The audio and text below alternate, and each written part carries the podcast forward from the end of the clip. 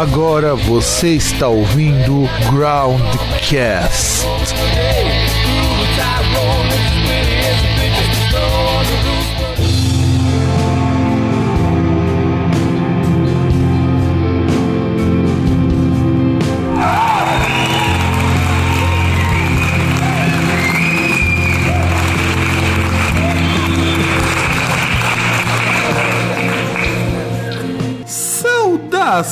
Saudações, amigolês e amigalhês do meu, do seu, do nosso Groundcast. E eu estou aqui de Santo André, eu, Fábio Melo, passando um calor dos infernos. E do outro lado na Lapa, aquele que passou pelo pior inverno glacial de todos os tempos, o senhor César.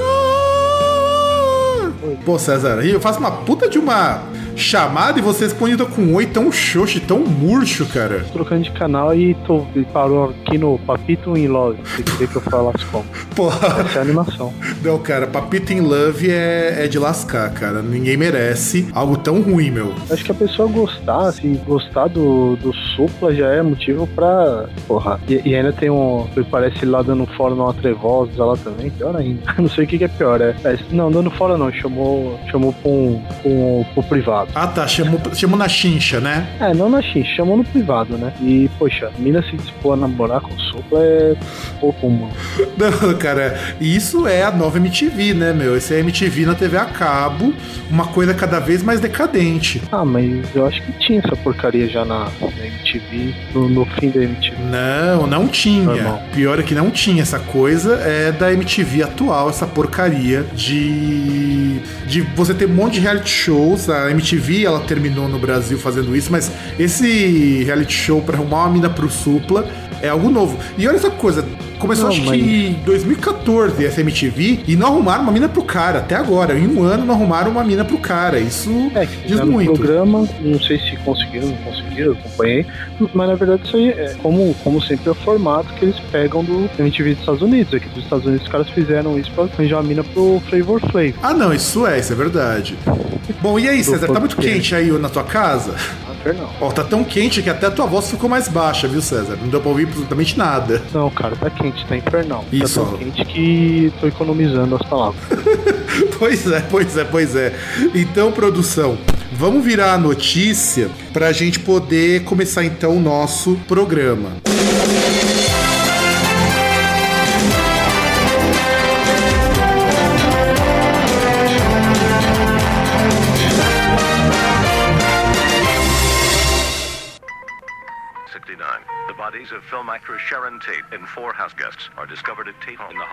Antes de começar a notícia, espere passar essa parte. Beaten, strangled, and stabbed multiple times.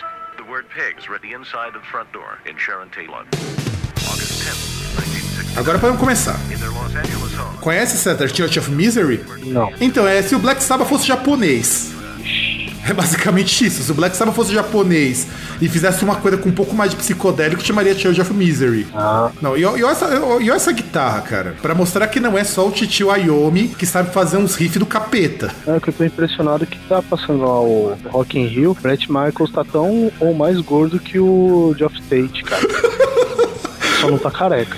Não, cara, eu vi o. Assim, eu não vi o Rock in Rio, mas eu já tinha visto umas fotos do, do Brett Michaels, cara. Mano, nem dá pra imaginar que ele era aquele cara que tocava vestido igual uma Paquita. Então, ele, tá- o show tá rolando agora, né? Ou, é, o show tá rolando agora. Cara, tá, tá, só não tá pior que o Michael Kiss. Aliás, você ficou sabendo que rolou. Assim, o pessoal reclamando muito dos shows do Rock in Rio, né? Falando que tá uma bosta. Você tem acompanhado esses shows, cara? Cara, pra não falar que eu não acompanhei, eu vi o Nocturnal, né, banda nacional, tocando com o Michael que era One Out. Bom, E, e isso a gente vai comentar depois, mais pra frente, que no, no nosso tema de bandas superestimadas, volume 2. Que aliás, eu nem falei no começo do programa, tinha ter falado isso. Mas vamos pra notícia que nós estamos subvertendo demais essa porcaria. E vamos falar. É, eu, porque eu subverto as coisas, lógico. E vamos falar então.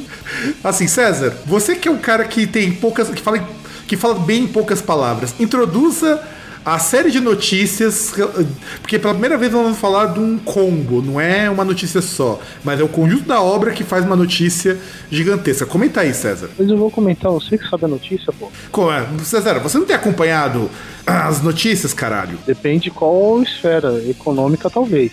Então, mas essa daqui transcende todas as esferas, que é o senhor Dado Dolabella virando justiceiro social. Ah, é verdade. Dado, dado Dolabella virou pós-moderno. Então, vou, deixa eu explicar o que, que aconteceu aí. Você disse bem, ele virou pós-moderno. Dado Dolabella, ou Dadá, como é conhecido nos- em alguns círculos. Dadá Dadinho. Dola- Dadinho também, Dadinho. E ele é, decidiu, sei lá por que cargas d'água, que ele seria vega. Não é nem vegetariano, ele já vai direto pro vega, que é aquele que não come carne, não usa nada de animal e é um hipócrita do caralho. Ponto. Cara, mas, poxa, desde quando? Aquela música revolucionária, a gente comentou aqui, a música, pô.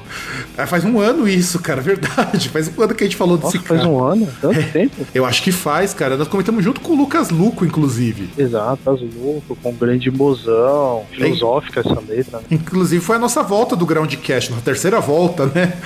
Que foi a terceira volta que nós voltamos e estamos aí até agora. Mais ou menos. É, não, mais ou menos não, a gente tá de volta. Talvez não como deveria, mas estamos de volta. E aí, Dado Dolabella, que é um cara assim sensacional, diga-se de passagem, resolve que vai virar vega. Resolve não, virou vega. E não contente com isso, também decidiu tornar-se um homem feminista. Atenção, você que é adepta do, do feminismo overpower, with lasers, Misândrico. misândrico, transfóbico e o caralho a quatro, pule esse programa pra horário da pauta, que eu não sei qual é, então se vire, porque nós vamos falar, provavelmente você vai achar uma porcaria. E é o seguinte, independente do de, de homem poder ser ou não feminista, eu não vou discutir isso, o César também não vai, que a gente não tem paciência pra essas coisas. O problema não é esse. O problema é que, graças a isso, o senhor Dada resolve que ele tem que fazer algo no mundo e provar que o veganismo é uma forma de, de vida superior, é um estilo de vida superior. Tanto que teve no domingo passado, domingo da nossa gravação, inclusive, da gravação do programa anterior, que a atriz Beth Faria, ela morreu de câncer. Eu nem, assim, eu não tinha me tocado, eu achava, achava ela uma boa atriz, inclusive.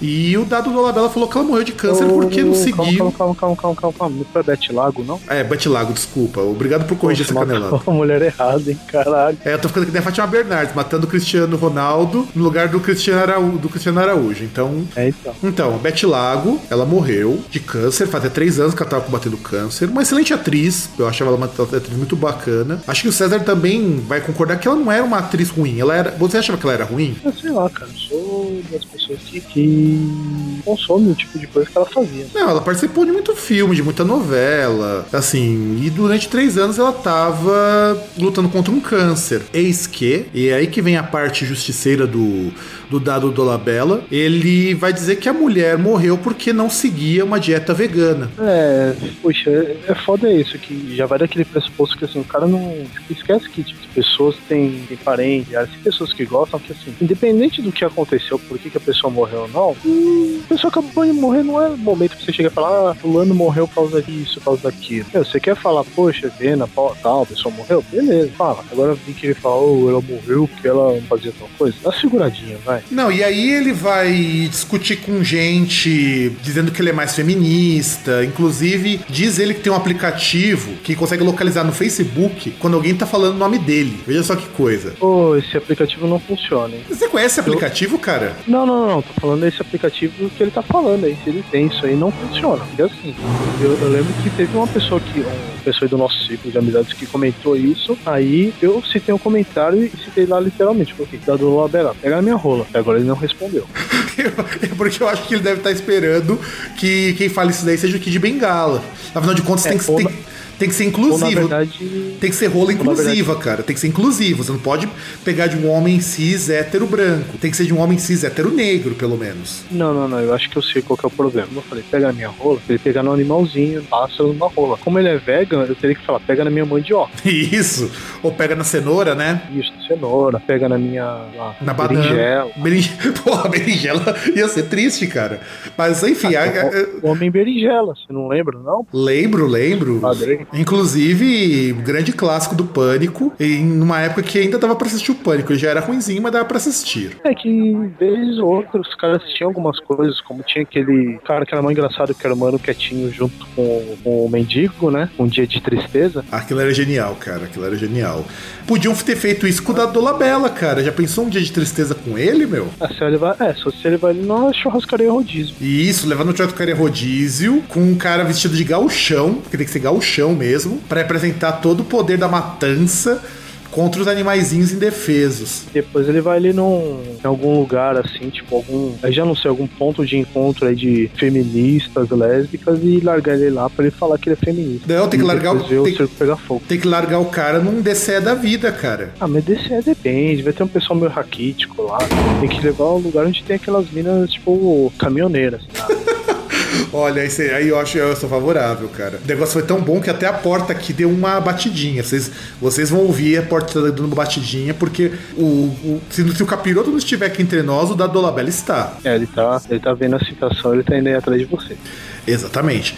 E César, antes de começarmos o programa, nós tivemos comentários no post do podcast número 42, que nós falamos do Mamonas Assassinas. Vamos responder então a esses cidadãos que dispuseram de um tempo para responder ao nosso programa, nos dar um feedback, e eu fazer a leitura e eu gostaria que você também respondesse a eles. O primeiro foi um tal de Robert Moog, que ele primeiro comentou assim que ele comentou porque eu, eu sempre falo que ninguém comenta no podcast, o que é verdade, e que ele é, curtia pra, car- curte pra caramba quando eu falo de música industrial, e eu agradeço por isso. Só que tem outro comentário do cara que eu achei interessante que é assim: vocês esqueceram de citar a banda engraçadinha, entre aspas, mais sem graça que existiu, a banda Lagoa do Hit, Revista de Mulher Pelada. Você lembra dessa música, César? Cara, pelo nome não me é estranho, hein? Precisaria lembrar, mas. Não, não, não, não, não. Mulher Pelada, acho que- Não, produção, por favor, para a música agora e toca pro César a música Revista de Mulher Pelada. Eu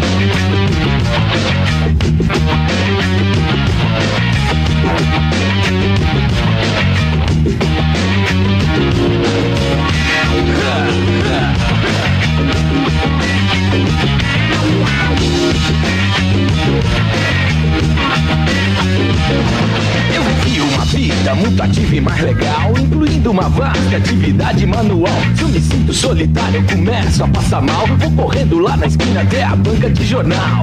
Lá tem playboy, tem penthouse e mais um monte de revista. Tem modelo, tem piranha e até umas artistas.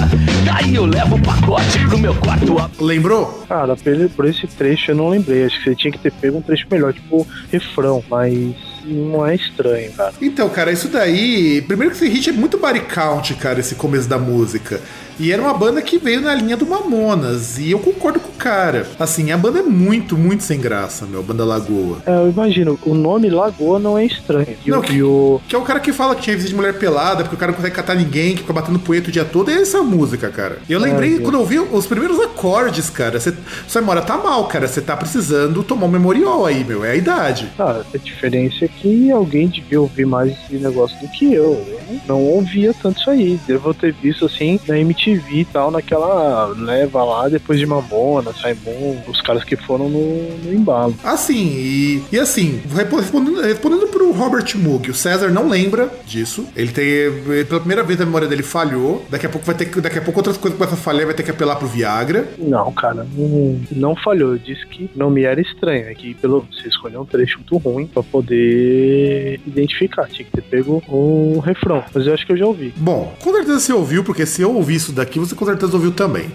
E aí tem de novo o senhor Zé do Desemprego. Agradeço de novo por ter comentado no nosso programa. E o Zé do Desemprego diz assim: Eu acho que essa você tem que responder, depois eu respondo. Ele diz assim: Eu não entendo esse culto ao molejo da geração pe- pós-2000. No final dos anos 90, eu lembro que ninguém mais aguentava, tava todo mundo enjoado dessa merda. Aí hoje em dia, o povo endeusa essa merda e o pior de tudo, acham foda, honestamente, sem ser na zoeira. Por quê? Sem ser na zoeira, cara, é um meme. Bom, É, não, sério, é. Agora falando sério mesmo, isso. Aproveitando o gancho do César.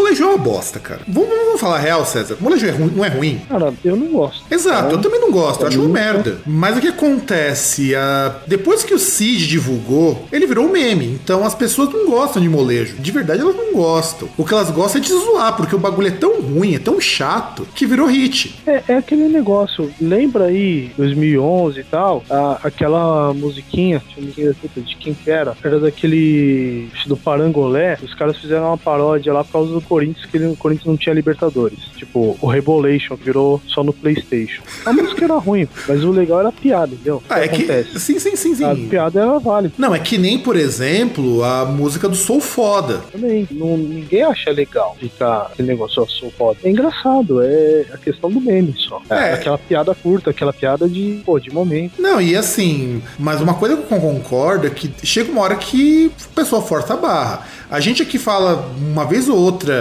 molejo melhor que Beatles, essa coisa, mas jamais você vai me ver falando isso seguidamente, como eu vejo muita gente. É, assim, é quase como se fosse fã do grupo. Eu não sou fã, ninguém aqui do Groundcast é fã, Ah, mas a gente é- participa é da zoeira. É aquele negócio. Tem aquela pessoa que não entende o momento da piada. E aí ela vai indo. Exato, e assim, o quando a gente fala do molejo, a gente tem que lembrar que acho que pra mim é uma das coisas mais importantes que existe.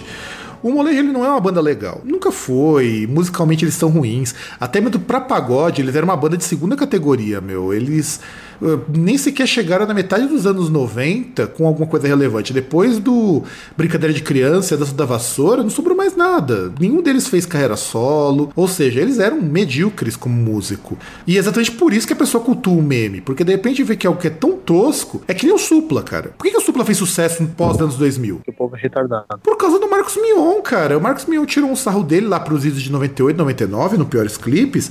E hoje o Supla tá tocando em tudo quanto é lugar. Tem a banda com o irmão dele, Brother of Brazil, que eles cantam em inglês, inclusive. E, porra, meu. É a mesma coisa. Só que do Supla você ainda tem a vantagem de que ele ainda tocava alguma coisa. Você tem a vantagem que pelo menos ele fazia o cosplay do Billy Idol. Exato, exatamente.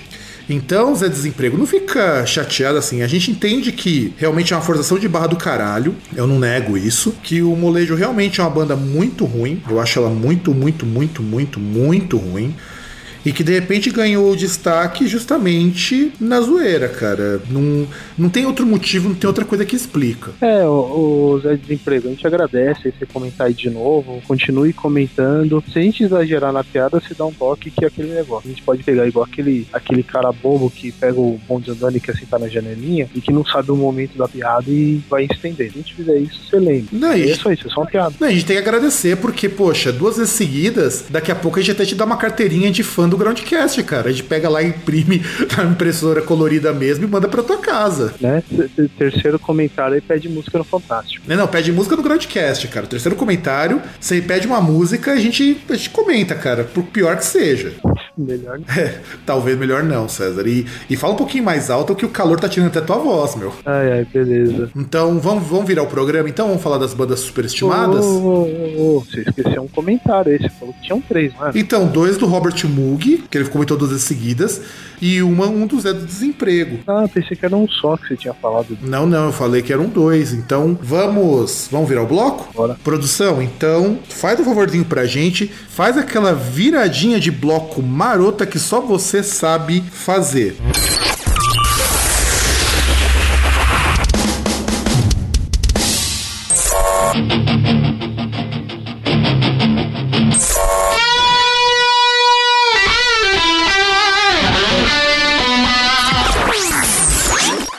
Bem, gente, vamos falar um pouquinho sobre é, bandas superestimadas, volume 2. É, em primeiro lugar, fizemos o volume 1 faz um ano, acabei de ver faz um ano, o link vai estar aqui embaixo. Eu não lembro as bandas que eu falei, então pode ser que a gente repita alguma coisa aqui. Você lembra todas as bandas Não, que nós acho que não falamos? A gente falou do. De quem? A gente falou do Megadeth. falamos do Rhapsody, falamos do Manowar, falamos do Dream Theater, falamos da Legião Urbana. Não, não, da Legião Urbana vamos falar Não, hoje. A gente não falou de banda nacional, só banda internacional. É verdade, nós não falamos de banda nacional. Então, caso você não tenha ouvido aquele, esse primeiro programa, ou caso você não queira ouvir, você está ouvindo esse Groundcast agora, Vamos dar uma introdução do que, que pra gente é uma banda superestimada, uma coisa bem rápida lá no programa a gente explica melhor. Banda superestimada, ela entra em dois quesitos. Ou a banda, ela é superestimada porque tem muito fã babaca, que acha a banda supra-sumo, ela não é nada disso. Às vezes a banda ela é muito boa, mas o funk estraga a banda. É assim, mais completo, a gente, inclusive eu e o César, a gente tem um debate, tem uma divergência aí no programa, vocês confiram lá no programa, que eu não vou lembrar agora o número, mas tá ali embaixo. E vamos começar, já que o César citou no começo, tá até diferente da ordem que eu tinha colocado aqui, vamos falar do Noturnal. César, você conhece o Noturnal? Já que você viu o show no Rock in Rio? Não, eu não vi o show no Rock in Rio. Eu vi eles tocando uma música com Michael Kiske. E qual que é a premissa do Noturnal? Noturnal surge com a ideia de ser uma puta de uma banda, porque afinal de contas você tem o melhor vocalista, o melhor guitarrista, o melhor baterista e o melhor vocalista de metal de todos os tempos. Essa é a premissa. E que em uma semana já é dada com a maior banda do Brasil nova que acabou de surgir. Essa é a história do Noturnal. Não, não, mas calma aí, calma aí. Vamos destrinchar um pouquinho. Mas quem que são esses caras aí que são melhor, melhor vocalista, melhor. Porque eu não vi nada disso lá na hora não reconheci nenhum, nenhum cara lá quando eles foram tocar. Inclusive, não deu nem pra reconhecer o Michael Kiske, né? Porque realmente tá, tá complicado. Não, então, deixa eu. Vamos, vamos, vamos destrinchar a banda. A banda é formada por ex-membros do Xamã. O Xamã você deve lembrar, né, César? Claro que eu lembro. O, o que já, já tá longe desse negócio aí de falar que era, são os melhores integrantes e tal. Não, sim, sim, sim, isso é verdade. A banda é formada por Thiago Bianchi no vocal, que foi o último vocal do, do Xamã, pelo. Tem dois guitarristas, tem um guitarrista lá, os outros músicos eu não vou lembrar o nome deles. E tem o Aquiles Priestler do Hangar na bateria. Eu nem faço muita questão, tem até um CD dos caras aqui que eu ganhei na, no show que eu fui, foi, foi cobrir. Que olha, eu nem, eu nem fiz muita. Ó, tô até pegando aqui o CD dos caras, do Noturnal, CD que eu tenho aqui que eu vou confessar para vocês, gente. Por, por favor, não fiquem com raiva de mim, mas eu não ouvi o CD até hoje. Eu vi no show e o show para mim foi mais que suficiente. E assim, eles são músicos que vieram do Xamã e você tem um baterista que é o Aquiles Priestler. É, bem, Deixa eu pegar aqui o quem faz parte da banda, porque aqui eu não, eu de verdade não faço a menor ideia. Deixa eu ver aqui, ó. Thiago Bianchi, Fernando Quezada, que é baixista, Léo Mancini, que é guitarrista, Júnior Carelli, tecladista e Aquiles Priestler como baterista. O CD deles inclusive contou com participação do Russell Allen do Symphony X, o que também já diz muita coisa sobre a banda, só pra, só pra constar. E assim, cara, é... conta o que, que você viu ali. Afinal de contas, foi lançada com uma, uma puta de uma banda, que era uma banda revolucionária pra caralho. Aí os fãs, os caras falam, puta, como o Thiago Bianchi canta pra caralho, o Aquiles é foda pra caralho, que eu tenho umas ressalvas, algumas coisas pra contar aqui também. Então, abra seu coração e conte-nos a sua experiência. Ah, não tem muito o que comentar. Tipo, como eu disse, eu ouvi uma música, uma cover, e os caras fizeram o show no meio da tarde. Então, é, é, aquele tipo de show que a banda não conta as melhores condições e tal. Então, não dá pra dizer muita coisa. Não posso falar sobre o som da banda, que o que eu ouvi pode não ser o som da banda. Um cover normal lá de I One Out. Ah, mas cara, olha, você não precisa ir muito longe, não. Sonata Ártica, que é uma banda que eu acho uma porcaria, faz um, fez um cover decente de Halloween, cara. Mesmo ao vivo, cara, que tem vídeo deles fazendo cover de Halloween ao vivo. E é engolível, cara. Olha, olha assim, tem, é que tem uma hora que a música ela com Sonata Ártica ela perde a força. Né? Você, você vê assim, você, ela até empolga e tal, mas aí chega uma hora que ela perde, assim, não sei o que acontece, que os caras meio que se perdem na música. Não, o Tony Kako, ele, ele se perde totalmente na música. O que me. Mas assim, o foco não é esse, cara. O que eu quero. O que eu quero chegar é o seguinte. Cara, o Noturnal não é nem metade disso. E é um caso, assim, engraçado porque não tem tanto fã que supervaloriza a banda. Eles se superestimam demais. Não, isso é normal, né? Não, cara, não é normal, meu. Dream Theater não se superestima demais. E os caras tocam pra cacete. Quem joga os caras lá pra cima foi idiota. Ah, não sei se são só os fãs, não. Ah, não, cara, eu nunca vi declaração babaca do, do pessoal do Dream Theater. Mesmo o Labri, que é o piorzinho ali da banda, nunca vi ele falando como se ele fosse um supra-sumo. Por exemplo, você tem o Aquiles Priestler. O Aquiles Priestler, você sabe que ele prestou é, o concurso lá, o teste pra entrar no Dream Theater, né? Ah, sim, sim, sim. A gente chegou a comentar. Então, você, você lembra? Inclusive, a gente fez piada. Então, você imagina o cara que faz um vídeo horroroso pro teste. Assim, é vergonhoso, gente. É, eu gosto muito do Aquiles. Seu vídeo. Pô, inclui esse vídeo aí no link lá da postagem. É, eu acho que eu vou incluir o vídeo. Acho que eu vou incluir o vídeo porque, gente, é, é- é assim, é de uma vergonha alheia muito, muito, muito, muito grande. E assim, os músicos são bons, tá? O Bianchi é meia meia boca, ele não é tão bom vocalista assim, não.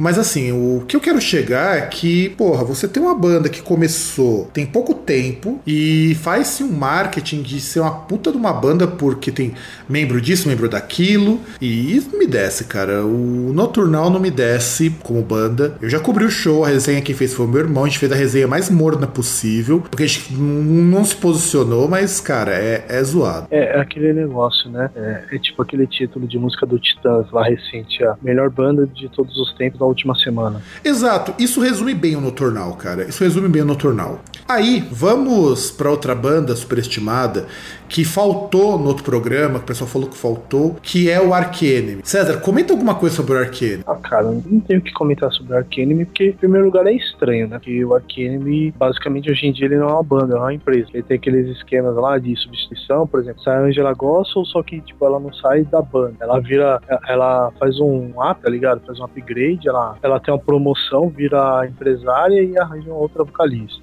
Eu mesmo só gosto de uma música dele. Não vejo lá um som, muita coisa assim, dê pra se empolgar nele. Não é assim, é não assim, cara, eu particularmente gosto do Arcanime até o Anthems of Rebellion, cara, que acho que é o primeiro ou segundo disco com a Angela Gosso, eu não vou lembrar agora. Assim, só esse só até esse disco, cara, o que saiu depois não me desce. E o problema do Arcanime são os fãs. Se você falar mal de Arcanime, o pessoal fala, puta, mas a Angela canta, faz um gutural do caralho, o Amot faz uns riff animal. Filho, filho, vai escutar Carcas, vai escutar Hurtwork, escuta de trás pra frente. Hurtwork é um álbum que é replicado pelo Arcanime desde o Anthems of Rebellion, seu cabação. É que também vai ter aquele negócio, né? O pessoal vai valorizar porque é um, era uma mulher lá que é a líder da banda, né? Tese, aquela posição de maior destaque da banda. Não é, e, e esse aqui pra mim é um problema do Arcanime. De repente, o Arcanime ele se torna uma banda super valorizada, é valorizada até demais, porque os fãs eles não conseguem enxergar que, porra, meu, não é só porque tem uma mulher cantando que a banda necessariamente é boa. É, pois é, né? E a Angela fazendo gutural, ela faz uns gutural muito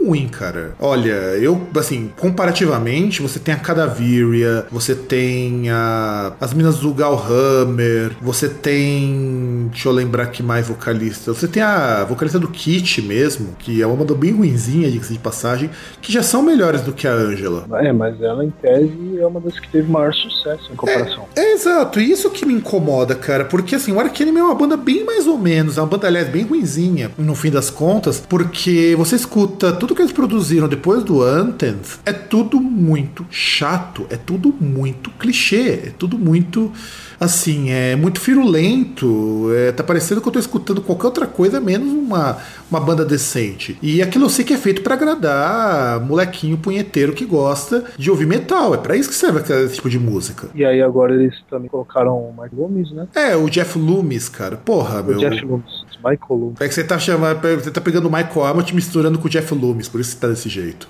É isso, é que eu tô, tô vendo o que eles vão fazer depois lá no backstage. Exato, é a fusão. Eles vão fazer aquele movimento de fusão do Dragon Ball. Exatamente. Aí, aí, vai um, aí vai um pegar na Genkidama do outro, aí vai o outro vai colocar no. Uh, vai, vai soltar e vai pegar no, e pegar no Kamehameha, claro. Não, e, e cara. Pegar no Kamehameha, um vai colocar na Genkidama do outro, o outro vai colocar na Genki, no Goku do primeiro. Exato. Não, cara, e assim, você tem músicos muito bons naquela banda. Pô, você já tem o Jeff Loomis, cara. O que, que o Jeff Loomis, que já tocou no Nevermore, já teve convite para tocar no Megadeth, vai Não, tocar. ele tentou tocar no convite. Tentou tocar. É. Porra, cara, que é isso, meu? É, o cara vai tocar numa bandinha de bosta com o Ark Enemy, cara. E assim, se você for de Ark Enemy, não fique irritado. Você pode pegar, você pode parar de ouvir nossos programas, pode deletar se você não tá gostando desse comentário, que eu não tô nem aí me importando se você curte ou não curte Ark Enemy. Ark Enemy é uma banda super valorizada, super estimada, sim. É, obrigado a concordar. Porque na verdade, você pegar assim, banda de rock e tal, você vai ter um grosso assim, de bandas, tipo, 80% são bandas que são super estimadas. Que Por- são bandas que são menos do que aquilo que as pessoas falam que são. Exato, são menos do que elas realmente são. E assim, como eu falo, isso me incomoda por demais, porque você acaba tendo um certo marasmo, e é um marasmo ridículo, é um marasmo imbecil, diga-se de passagem. Não, e é chato que aí não tem crítica, porque, por exemplo, se você critica, ou é porque você sente inveja, é, é por qualquer motivo, menos porque você está fazendo análise do negócio e você está falando, fazendo algo racional. Exato, exato. Exato, e, e isso daí, gente, não, não, dá, cara. Eu vou falar assim pra vocês que não dá, a gente precisa ser um pouquinho mais racional. Então, produção, a gente vai continuar falar de mais bandas, então solta aquela vinhetinha marota que só você sabe soltar pra gente poder virar esse bloco e começarmos a, a segunda parte de apedrejamento de bandas superestimadas.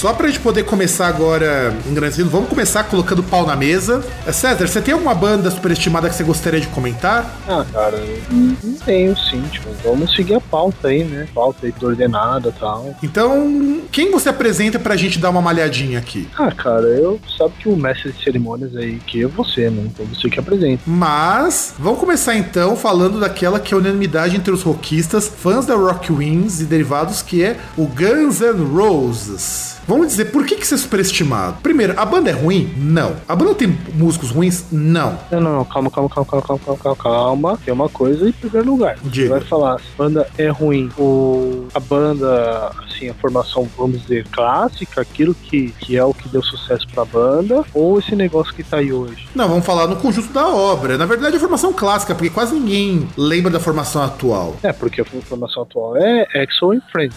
Exato, do é Guns N' Roses. É, Mas, porque você lembra que só tem o, o Exo Rose cantando e o cara lá com o balde de frango frito na cabeça tocando guitarra. exato, o Buckethead, né? Só isso que você lembra da banda.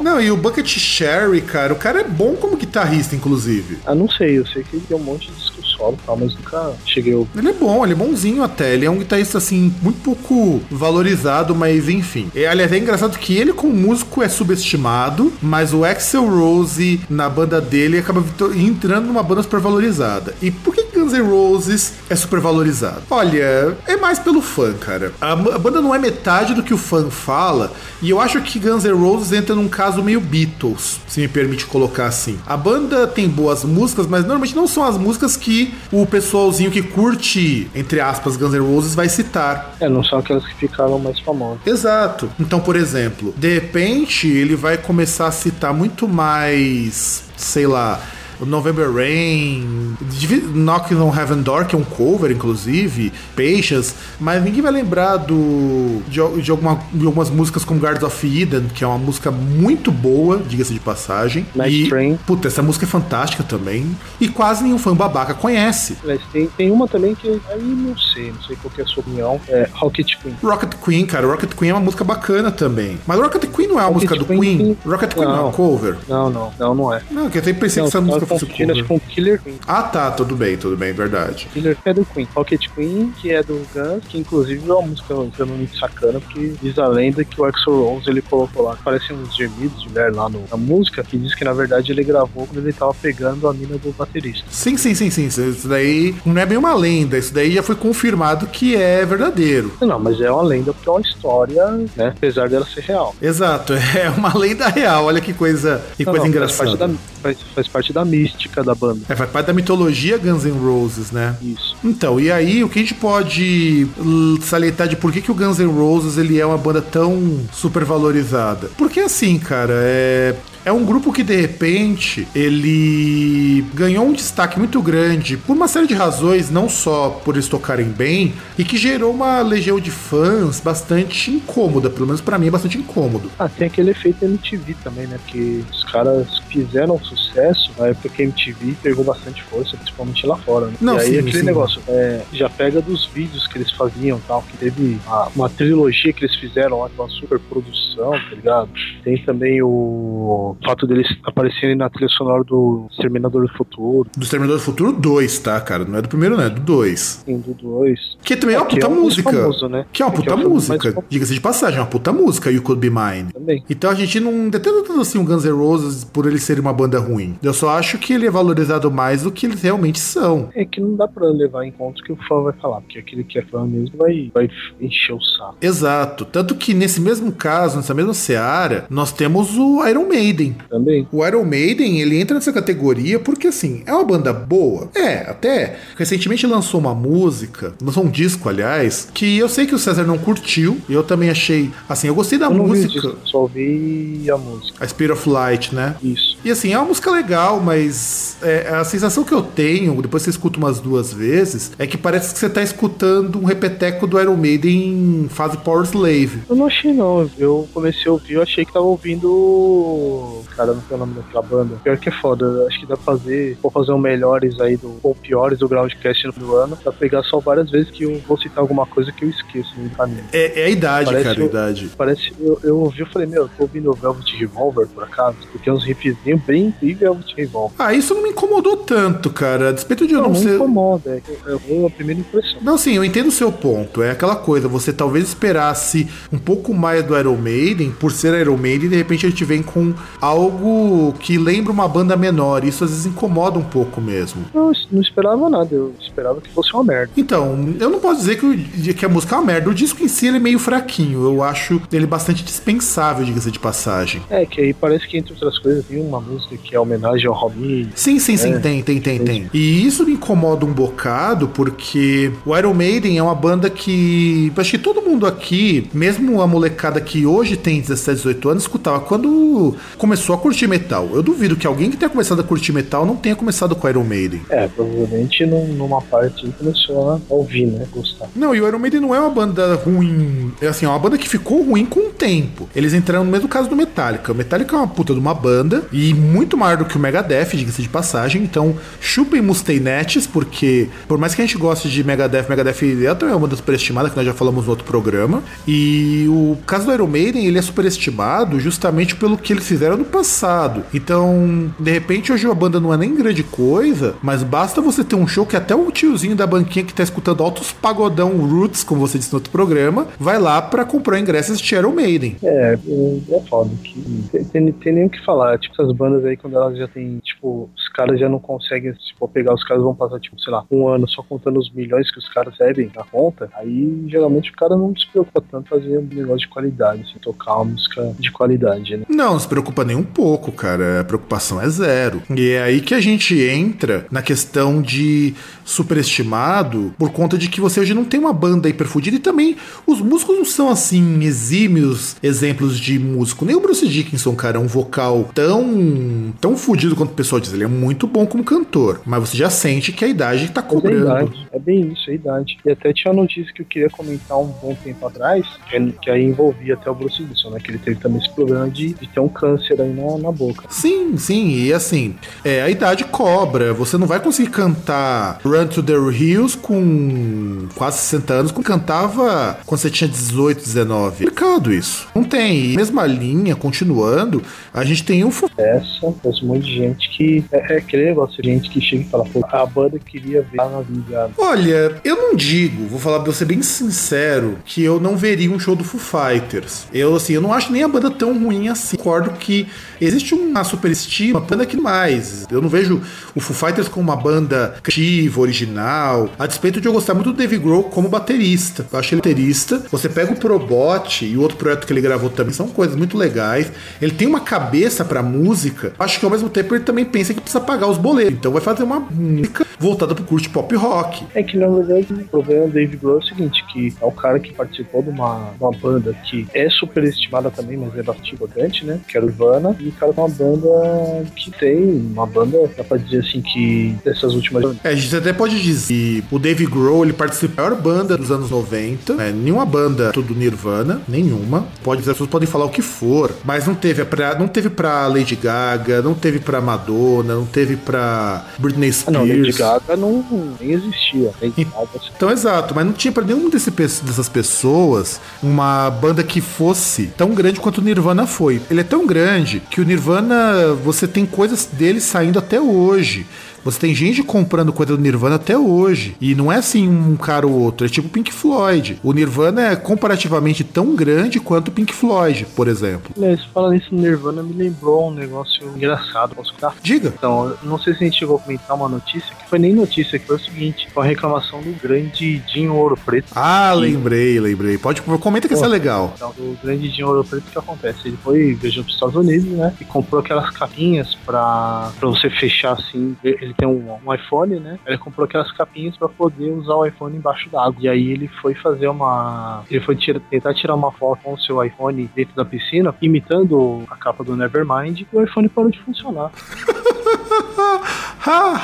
tipo, cara, e aí ele ficou super chateado. Ele colocou um post lá no. Ele colocou um post lá no Facebook, lá na conta dele, reclamando disso. Falou, porra, propaganda enganosa não é só no Brasil que tem, é mesmo. Não, e sem contar que as pessoas veem capinha prova d'água e elas pensam que, ah, beleza, vou lá mergulhar, vou lá enfiar embaixo da privada que vai ter, ter problema. Gente, capinha à prova d'água é prova de respingo. Isso vem escrito, inclusive. E piscina você tem um tanto de pressão que ela aguenta. Normalmente essas capinhas não aguentam muito, não. É que é igual os relógios, às vezes vai aguentar tipo alguns centímetros, um metro máximo. É, na verdade acho que aguenta duas atmosferas. Eu não sei qual era a profundidade da piscina que ele tava. Então, e aí, até tava comentando com os amigos do trabalho, eu falei, porra, essa era uma grande chance pra Sony. Por que pra Sony? Sony? Podia, porque a Sony tem um modelo lá, tipo, tem um que o grande diferencial dele, que é um modelo inclusive intermediário, é que é um modelo que dá pra você usar dentro da água, teoricamente, né? Poxa, ah, eu, os caras eu vi Sony... daí. Inclusive é verdade, tem inclusive gente que testou, dá pra você usar realmente embaixo d'água, ele aguenta. Então, os caras da Sony eles podiam ter pensado e falar, poxa, da, oh, tá, poxadinho, ó, a gente quer tal, mandar pra casa dele, tá ligado? Um modelo desse, pra ele tirar foto e depois ele comentar. Pois é. Custa. Perderam uma grande oportunidade de fazer dinheiro. grande, cara. Pensou? Não, Esses pois é. revolucionários, é. fãs do Dinho aí. É, afinal de contas, sim, né? afinal de contas, é, é como diz o Dinho sabiamente, tem que ter uma banda que una todas as tribos, como foi o Norvana, né? Exato, viva lá a revolução. viva lá a revolução. É, não, nessa revolução eu não quero que viva não, mas nem nem fodendo, gente. Eu, eu acho que é muito absurdinho o senhor de Ouro Preto. Assim, eu achei que foi merecido, de verdade, acho que foi merecido, porque, enfim, a gente tá falando de Fighters, foi um Pradinho, que também tem o Capital Inicial, que foi uma banda super, super, é, superestimada durante uma época e hoje não é mais porra nenhuma. E vamos então é, virar para mais um bloco. Cara, o Capital Inicial, você considerar uma banda, é superestimado. Verdade, verdade. Então, produção, gira a vinhetinha, porque nós temos mais banda para ser comentada.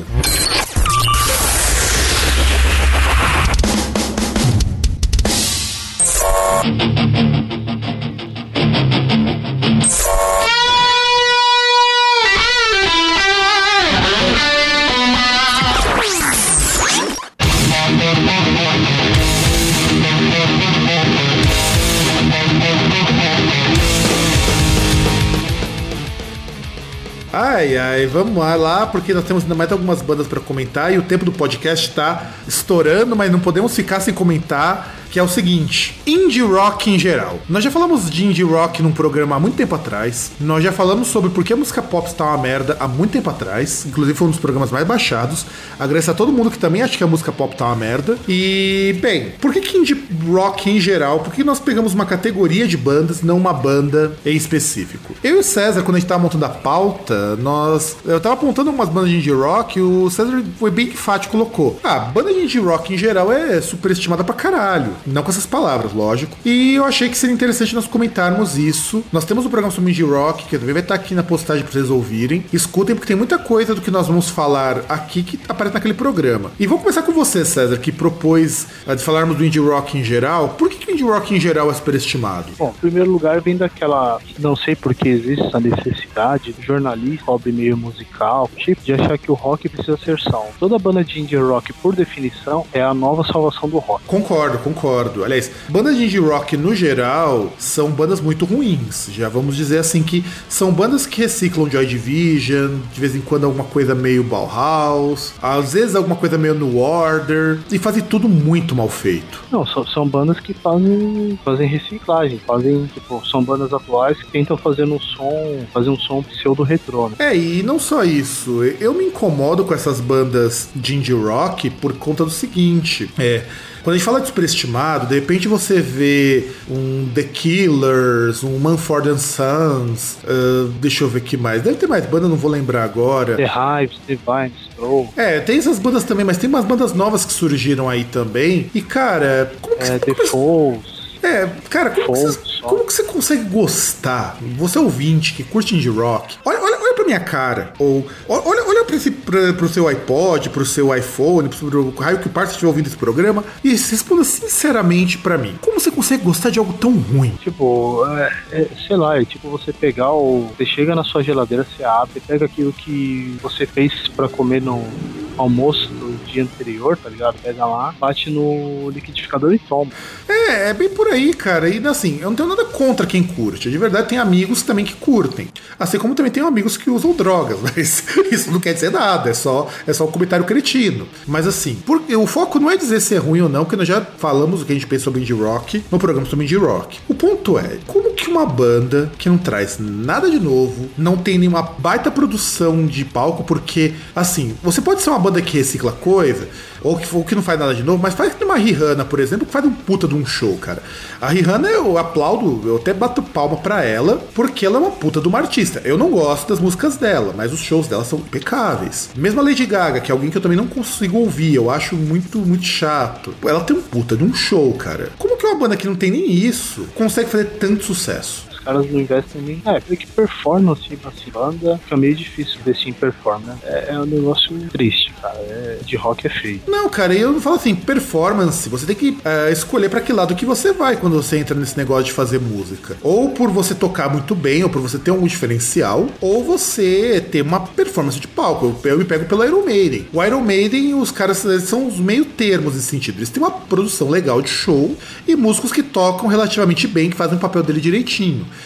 Você tem o Kiss, que você paga pelo show, não pelo show espetáculo, não pelo que eles estão tocando ali na frente. Você pega o Slipknot, o Slipknot que é uma banda que eu não gosto muito, mas que, porra, você vê os shows, os caras têm uma puta presença. O indie rock não tem nada disso, o indie rock é muito morno. Beleza, e são bandas que, sei lá, elas vendem tanto assim de disco quanto um pouco menos assim que um Metallica da vida, ah, proporcionalmente ao tamanho da banda eles vendem quase a mesma coisa, só que os caras você não vê o investimento disso, o retorno na hora do show. É complicado. Exato, são shows caros, porque eu não importaria de uma banda dessa ser superestimada, desde que você tivesse show barato, mas, poxa, o cara vai pagar quase mil reais num Lollapalooza pra ver esses caras, meu. Eu acho triste. É, é isso, você vai pagar um festival pra ver um show dos caras e ainda vai pagar uma grana. Exato, é, então assim, o indie rock ele é superestimado justamente porque, e eu nem falo tanto pelas bandas, porque as bandas elas não, elas nunca dão declarações que fujam do trivial,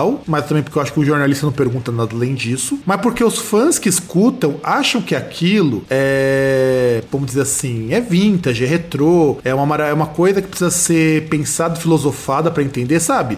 Esse tipo de babaquice. Os caras acham que é cool, né? Exato. É sofisticado. Exato, eles acham que é sofisticado. E isso me incomoda. É que nem o pessoal que escuta a nova MPB, esses novos artistas. É, é, na verdade, essa nova MPB é o equivalente análogo a esses indie rock nojento da vida. É a mesma coisa. Tipo, é aquele negócio, aí chega, ah, eu ouço isso, então eu já sou uma pessoa mais madura, sou uma pessoa mais, Mas- mais sofisticada tal, mas sou, sou um cara legal, assim. Exato, exato. E, e de repente você não tem nada disso. A banda é uma imagem pastiche de tudo que já surgiu antes e que você não traz nada novo. Assim, eu falo, você não precisa reinventar a roda. Isso é fato. Tem muita banda, por exemplo, hoje, no- na data da gravação, tá tocando Cadavar aqui em São Paulo, que é uma banda de hard rock, bem hard rock anos 70, que é uma bacana. Eu particularmente acho bem mais ou menos algumas coisas. Mas os caras fazem um som que é bem padrão, mas que é muito bom. E que não soa como cópia. Você teve agora no Rock in Rio o Royal Blood. Royal Blood eu não suporto. Eu acho o Royal Blood uma coisa tosca. Mas, cara, eles fazem um hard rock anos 80 só com baixo e bateria, porra. É, é que indie rock é aquele negócio, é o equivalente musical a cara de conteúdo, sabe? Exato, exato. E assim, nem visual, cara. Pô, você, quer- você não quer investir na parte de música, ok, é um direito seu como músico. Se você não quer uma performance que vale a pena o ingresso de 200 pila que você vai pagar, ok. Mas investe pelo menos visual, característica, que faz, sei lá, o Tokyo Hotel, cara. O Tokyo Hotel, que era uma banda escrotíssima, pelo menos os caras tinham um visual que passava por gótico. E que hoje o cara tá muito diferente, o cara do Tokyo Hotel. É, eu acho que era um, era um visual mais gay, né? Mas tudo bem. Ah, cara, mas até aí, até o David Bowie e o Mick Jagger já tiveram um visual mais gay que aquilo. É, não sei. É David Bowie é complicado falar, né, cara? Mick Jagger usava calça de lutador de luta livre, cara, aquelas calças de lycra, meu. Ah, mas isso aí deve ter cara que até hoje usa. Poxa, é, o Bruce Dickinson usava calças de, nível restart, meu. Ah, sim, tipo, você pega o David Lee Roth também, usava. Tipo, Exato. acho que era muito padrão. Exato, e por isso que a gente tem que estar atento, a gente tem que sempre tomar muito cuidado quando a gente vai pegar essas coisas de ser meio mais, mais gay ou menos gay. Eu evito fazer essa comparação porque se a gente for chafurdar na história do rock, tem coisas que são para pro nosso padrão de hoje, muito mais gays do que esse pessoal faz. Eu falo que é até mais, eles são até mais comportadinhos do que, por exemplo, se você pegar o, o Kiss final dos anos 80. Sim, sim. Então, assim, mas voltando pro indie rock, cara, indie rock é super valorizado porque você tem uma mídia que não colabora. Eles vendem um padrão de indie rock como se fosse uma coisa hiper evolucionária, que coisa que não é. E o fã engole, fica chato, acha que é uma música boa pra caralho, acha melhor que as outras e fudeu. É que o indie rock é mais uma faceta da gourmetização da vida, né? Porque aquele negócio é a trilha sonora perfeita pra você estar tá lá tomando, sua, comendo sua, chupando, sei lá o que você vai fazer, sua paleta mexicana, você comendo food truck. Tomando um café no Starbucks. É, tomando um café no Starbucks. É, é, é perfeito pra isso, tá ligado? Tomando uma Budweiser. Ah, mas Budweiser nem é tão gourmet assim, cara. É uma cerveja até que bem Não, não é gourmet, mas é, é, mas é vagabundo, é uma porcaria. Cara, se você falasse tomando uma Heineken, eu até dava um desconto. O Budweiser eu tomo, eu me, sinto mal depois. É porque você não gosta de arroz, né? É, deve ser por isso. A ressaca de Budweiser é, é triste, cara. É melhor ter ressaca de milho, porque pelo menos o milho é transgênico, né? É, então, que aí como ele é transgênico, a ressaca é, não é tão ruim, né? É, pois é. E- Você não leva gene- genes do arroz, né? Então, é mais... Verdade, verdade, cara, muito bem lembrado. E é por isso que o indie rock, pra- pelo menos a gente coloca que ele é muito superestimado. E cara, nós já estouramos o tempo do programa, não dá mais pra falar de outra banda. A gente tinha um monte de banda pra citar. Eu só vou fazer um disclaimer aqui de coisas que nós tínhamos pra citar, mas Não, não, mantenha a surpresa. Ah, verdade, verdade. Tem, tem, tem coisas aqui que a gente precisa guardar pra momentos propícios. Sim, inclusive tem aquela banda que é a banda que você mais gosta. Então é bom a gente deixar esse sabor pra pessoa ouvir o próximo. Tá, tá, ué, tem razão, tem razão. Tem que deixar aquela coisa pra. Aquele, aquele gostinho de quero mais. Isso, a gente promete que não vai demorar 365 dias pra fazer o 3, a gente vai fazer em breve. Entenda breve em qualquer ponto de vista. Não, em breve, menos de um ano. Menos de um ano, é. Vamos fixar aqui menos de um ano. A gente vai falar de mais banda superestimada. Até porque, da, na verdade, se a gente for falar de tudo que a gente tem superestimado, dá um programa de quatro horas, a gente não consegue falar tudo. Dá um programa de 10 horas e a gente não consegue falar tudo. Exatamente. E César, você como um cara assim másculo, um cara de idade, tem algum recado pra esse pessoal que, eu, segundo relatos, está virando vegan por, cau por causa do nosso querido Dadá? Ah, cara, não tenho recado nenhum, só, só acho que são um bando de traidores do movimento humano. Pois é, pois é, eu também acho. E a gente vai ficando por aqui. Eu fico feliz que vocês estejam gostando e cada vez mais feliz que a gente nota que a audiência está aumentando do programa do Groundcast. Eu gostaria que se vocês continuassem a comentar no programa, se vocês concordam com o que a gente falou, se vocês não concordam, se você quer mandar a gente a merda, também é um comentário, não é verdade, César? É, né, mas é, o que eu falei. Nosso comentário vai depender do comentário da pessoa. Se a pessoa chegar e comentar de boa, a gente comenta. Se a pessoa mandar a gente a merda, a gente vai ser obrigado a mandar a merda, buscar informações no perfil do Facebook e começar a tirar sarro aqui. verdade, verdade. E assim, eu agradeço de coração, todo mundo tá ouvindo. É, e eu também gostaria de propor uma coisa pra vocês. Se você gosta desse programa, você chegou até aqui, ouviu dois caras falando um monte de merda, vai lá no iTunes, você baixou lá pelo iTunes, dá uma nota 5, veja que as pessoas estão dando nota também, isso ajuda as pessoas a descobrirem. Eu descobri esses dias que uma amiga minha achou o nosso Groundcast procurando o podcast de música no iTunes. Você sabia disso, César? Que daria porque dá Não. que as pessoas acham a gente pelo iTunes também. Não, eu sei que dá pra achar porque eu já tentei procurar, mas eu só consegui achar quando eu procurei humor. Procurei por música e não achei. Então, eu até mudei as tags para poder ficar mais fácil da gente achar os podcasts. E assim, você, você gostou do programa? Dá uma resposta aqui, dá uma nota 5 no iTunes, porque isso ajuda a que mais gente venha para cá e quem sabe a gente consiga fazer essa bagaça crescer. Por... E mais importante, espalhe a palavra. Exato, espalhe a palavra, espalhe o poder da zoeira, divulgue pros seus Espalhe amiguinhos. Isso, isso, exato. Divulgue pros seus amigos. Se você tem um amigo que não gosta dessas bandas superestimadas, mostra pra ele. Se você tem um amigo que gosta de alguma dessas bandas que nós citamos, mostra pra ele, só pra ele ficar com raiva da gente. Mas espalhe Mostra a palavra. inimigos também, não tem problema. Não tem problema, nós não ligamos, afinal de contas, o que pra nós importa é que as pessoas escutem o que a gente tem pra dizer e tem algum último recado, César? Ah, o último recado, sei lá, sejam felizes, sejam felizes, tomem bastante água porque tá calor pra caralho. É, no nosso caso aqui, vão tomar bastante cerveja, né, não, César? Tanto faz, cara, cerveja, água, é que cerveja é ruim que é diurético. É verdade, mas se você tomar com moderação, dá uma hidratadinha legal. Mas tomar com moderação não tem graça. Isso é, isso é verdade. Então, vou ficando por aqui. Espero que você esteja ouvindo esse podcast num churrasco. Se você estiver ouvindo no churrasco, escreva pra nós, porque vai ser uma situação muito inusitada. E. Tire fotos e mande também. Tire fotos, verdade. Tire fotos de você ouvindo no churrasco, tomando aquela Budweiser quente. ou aquela escola litrão. Se for escola litrão, a gente coloca até no post. Pode ser até Sintra. Ah, bom, pô, Sintra, cara, é verdade. E é isso, então eu desejo a todos um bom dia, uma boa tarde, uma boa noite. Espero que tenha se divertido durante essa uma hora, mais ou menos que o nosso programa dura. E um grandiosíssimo abraço a todos e tchau!